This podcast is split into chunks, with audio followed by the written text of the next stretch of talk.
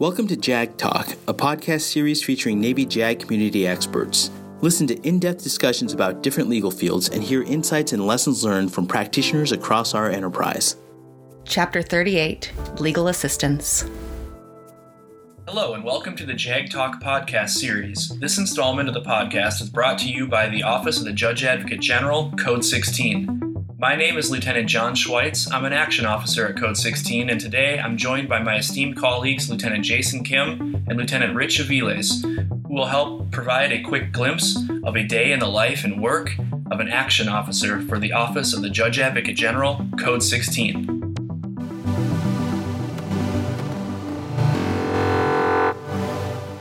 Gentlemen, thank you for being here and welcome to the podcast. Today, we're discussing a day in the life and work of an action officer for the Legal Assistance Policy Division of the Office of the Judge Advocate General, Code 16, a job with which we're all familiar to varying degrees. I've been at Code 16 here on the Washington Navy Yard for two and a half years, Lieutenant Kim just a little less than that, and Lieutenant Aviles is a new check in who, at the point of this recording, we welcomed to the code just a few weeks ago. It's not common Code 16 has three action officers. In fact, it's typically billeted for just two. However, due to the coronavirus outbreak, we've had a bit of a windfall in manpower here with my orders on hold to move to my next duty station, and we've lucked out with three of us teaming up to support the mission here and tackle myriad issues concerning the legal assistance practice across the entire Navy. Long story short, Code 16 works unique and complex Navy legal assistance policy matters to ensure the fleet maintains readiness at all times. With this preview as a backdrop, why don't we move to a broader perspective on the job and bring in the experts who I know the audience is excited to hear from? Let's get started by telling the listeners who you are, how you got here, what you do, and what you hope to take away from your time at Code 16. Let's kick this off with Lieutenant Kim. John, thanks for that introduction. My name is Lieutenant Jason Kim. I came to Code 16 by way of uh, RLSO Southeast. My first tour was in Pensacola uh, as an FTJA. Uh, currently, I am, uh, like John said, action officer at Code 16. And uh, really, I think what attracted me most to Code 16 was the sheer amount of, uh, you know, sailors and Marines that we can affect through our policy. I think touching on all these policy issues is a great opportunity uh, to interact with both the flagpole and the fleet. Um, with that, uh, Rich, why don't you take it off from there? Thank you to both, and good morning to everyone. my name is Lieutenant Rich Aviles. Uh, I joined Code 16 about three weeks ago now, so I'm still the brand new action officer in the division. This is my third tour as a Navy JAG. Uh, I'm coming from Commander Navy Installations Command, where I was the Assistant Force Judge Advocate. I was there for a little over a year. I completed my first JAG tour here at the Real RLSO Naval District, Washington, and I have over 20 years of naval service, both active duty and reserve. I was a former intelligence officer and enlisted sailor in the sailor and the submarine community. I went to law school part time here in the DC area, so I've been here for a while. Uh, I was working full time as a DoD civilian. I came to Code 16 to learn more about the Navy legal assistance policy. I think it's a great program that permits our sailors and Marines to be prepared for deployments and mobilizations worldwide. Thanks for that, gentlemen. Certainly a tough act to follow, but I'll do my best. My name is Lieutenant John Schweitz, and like Lieutenant Kim, I'm in my second tour, and I also served my first tour at Naval Air Station Pensacola, Florida. What brought me to Code 16 is my interest in policy and ethics I've had throughout law school, at the University of Minnesota, and into my career thus far. I greatly enjoyed my legal assistance rotation also as a first tour judge advocate, and in that role, I was able to engage Code 16 to contribute to the mission and impact the fleet on a broader level with the production of an educational video discussing powers of attorney, I met the Code 16 leadership when they visited Pensacola for an annual inspection. And at that time, I realized Code 16 would be a great place for someone with a lot of energy to affect legislative and regulatory change. And it's also backed with leadership that's really about fostering personal and professional growth. So I'd say what I value most professionally from this tour as I prepare to move to Naples, Italy to serve as a staff judge advocate to the commanding officer of Naval Support Activity Naples is a better and broader perspective I've gained on how exactly the JAG Corps supports the fleet. In case anyone's ever wondered how lawyers contribute to the warfighting mission, This job and all its various functions we're discussing here can really serve as a daily reminder. In the lead in to the podcast, I used the term action officer in reference to the job we perform here. Now, I must admit, I still don't know if I can find an actual definition for that term. So let me ask Lieutenant Kim after your year or so doing the job, what does it mean to you to be an action officer for the Office of the Judge Advocate General, Code 16? John, well, to me, being an action officer means basically taking action on whatever walks through the door. We take everything that we do cradle to grave. Now, that might be policy questions from the fleet that we research and provide guidance on.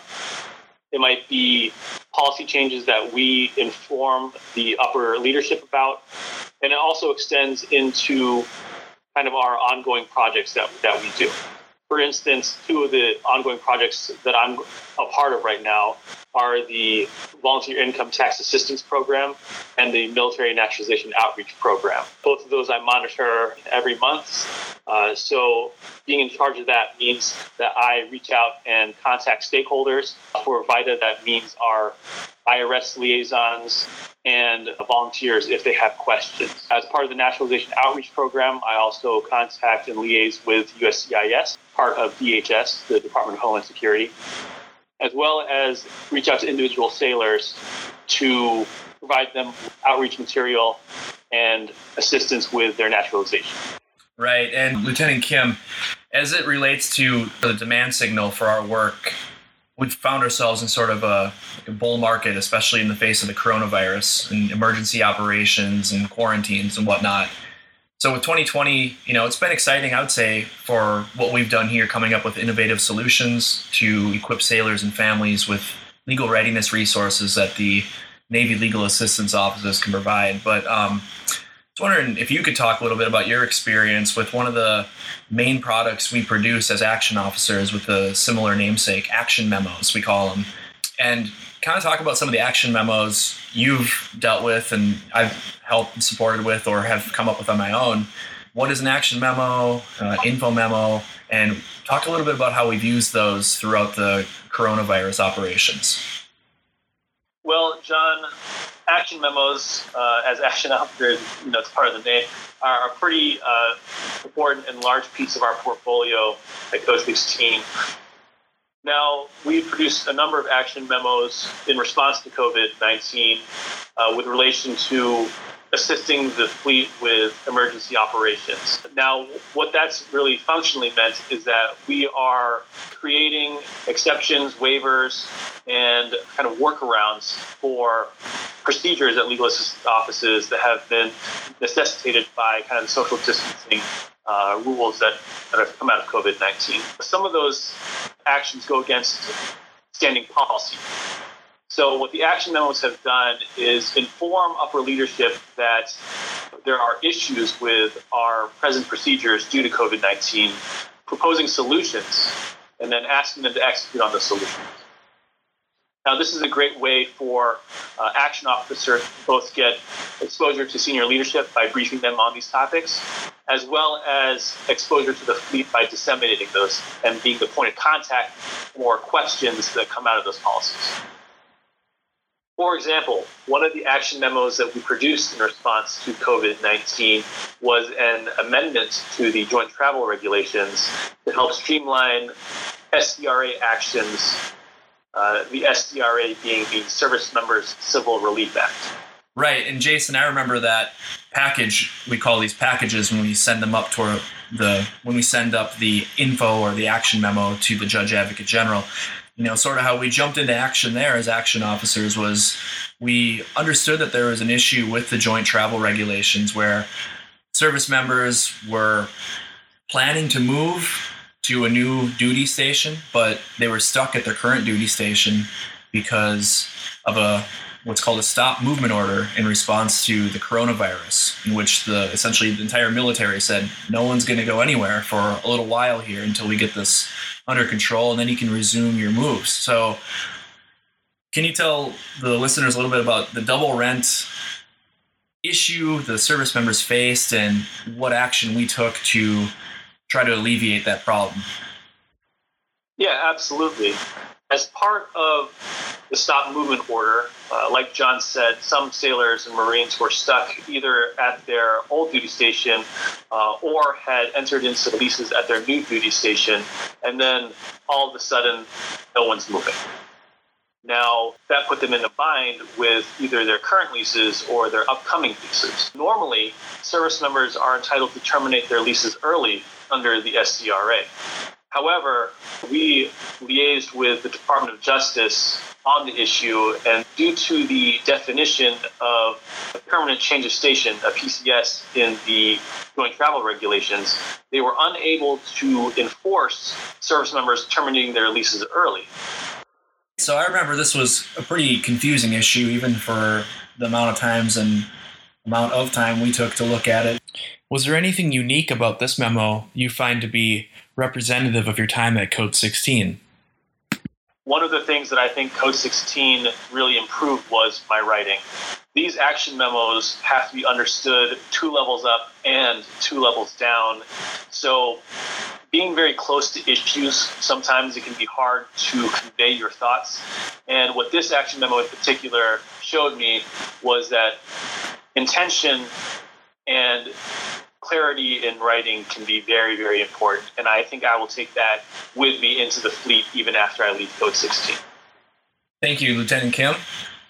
So there's certainly no shortage of ways to engage in the mission here at Code 16, and we'll certainly discuss other job functions as we go. At this point, let's shift gears to another perspective on the work we do. This question is for Lieutenant Aviles.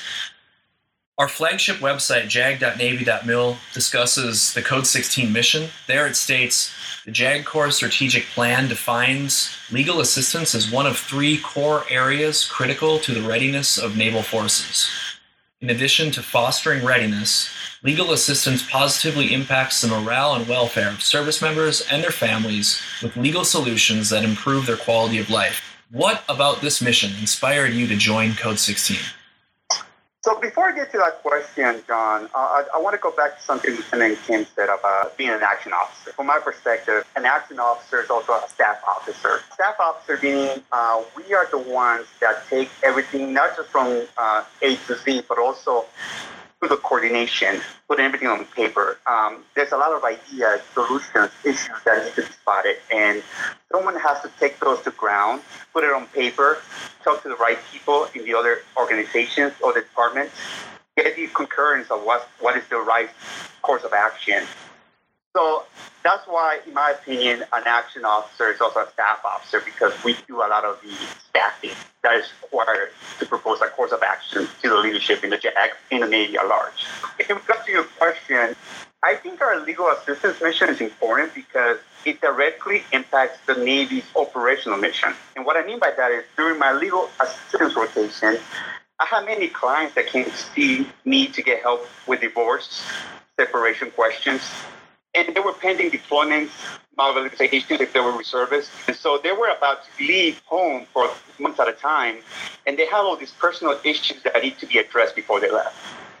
Without the Navy's uh, legal assistance program, the Navy will be sending sailors out to perform very important jobs, very important missions, while their mind was preoccupied with personal matters.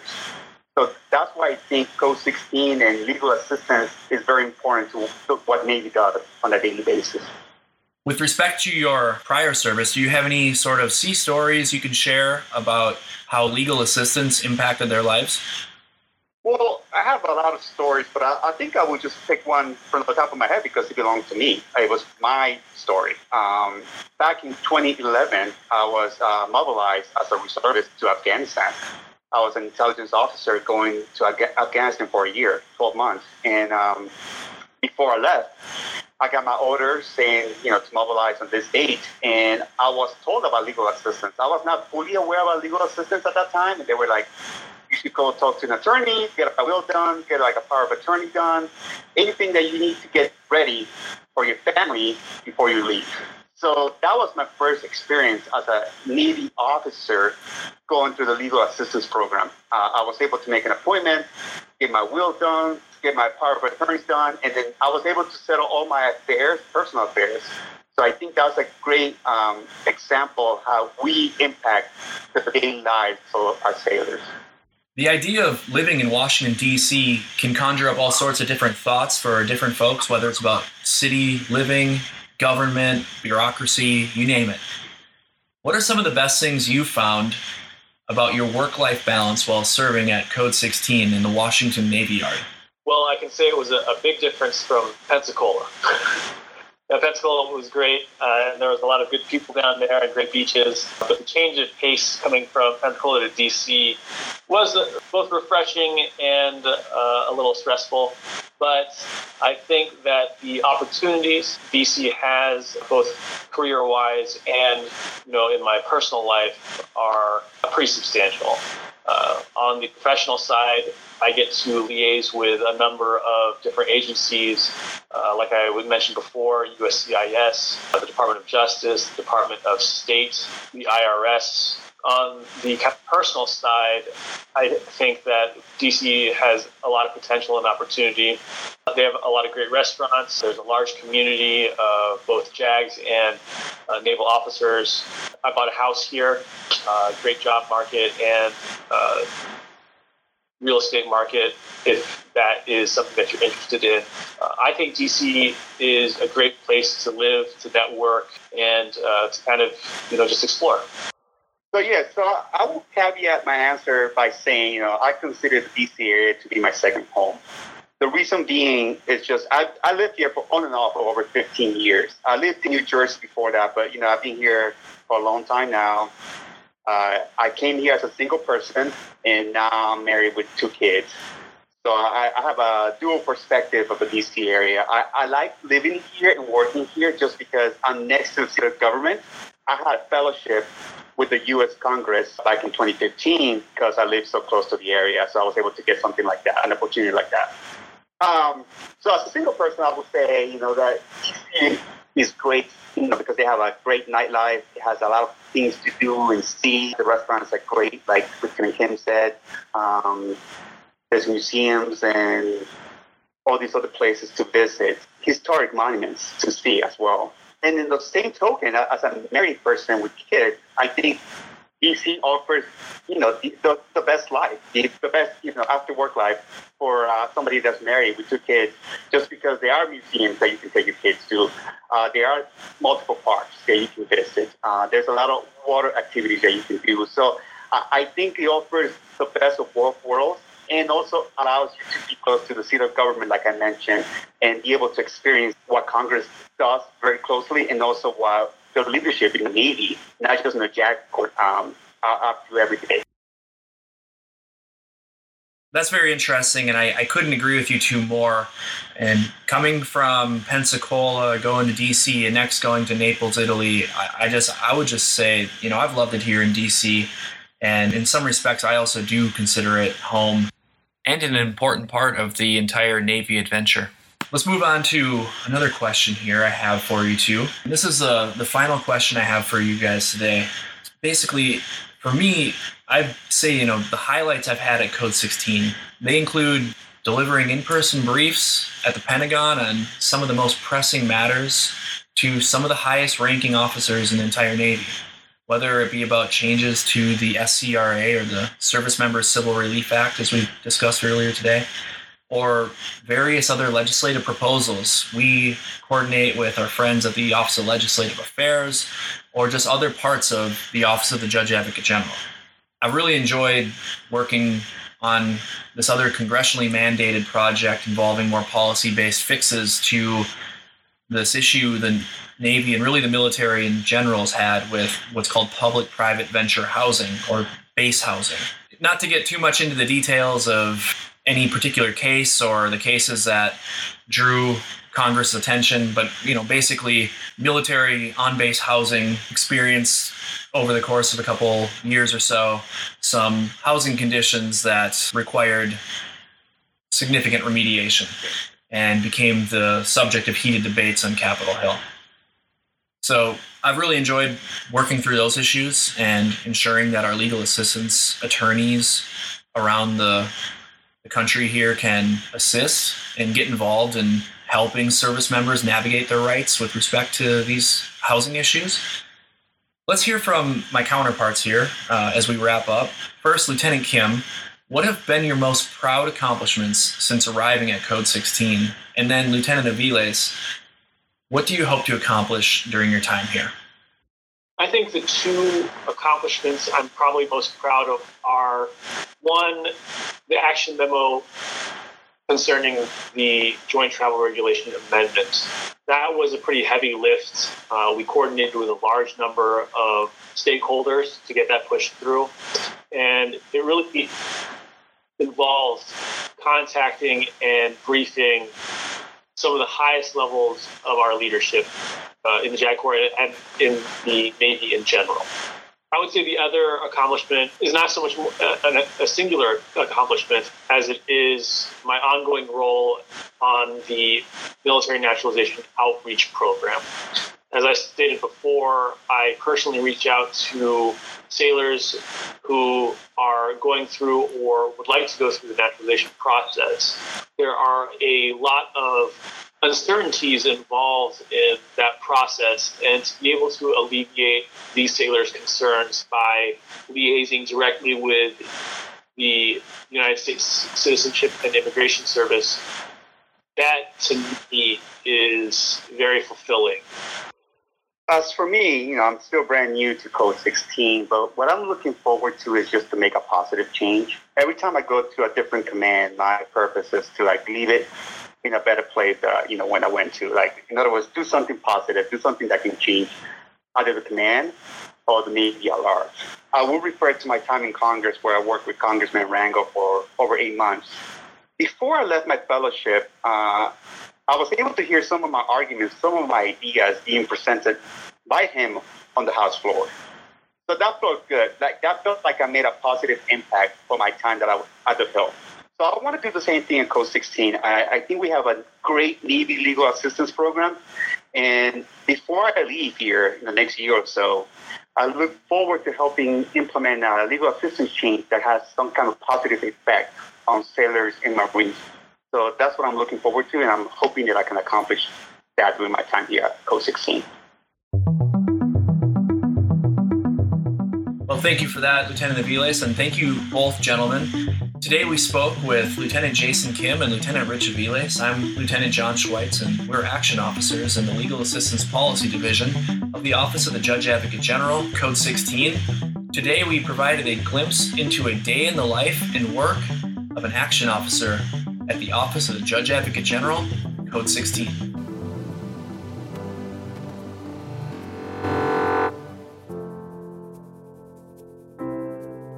You have been listening to JAG Talk, a podcast series featuring Navy JAG community experts.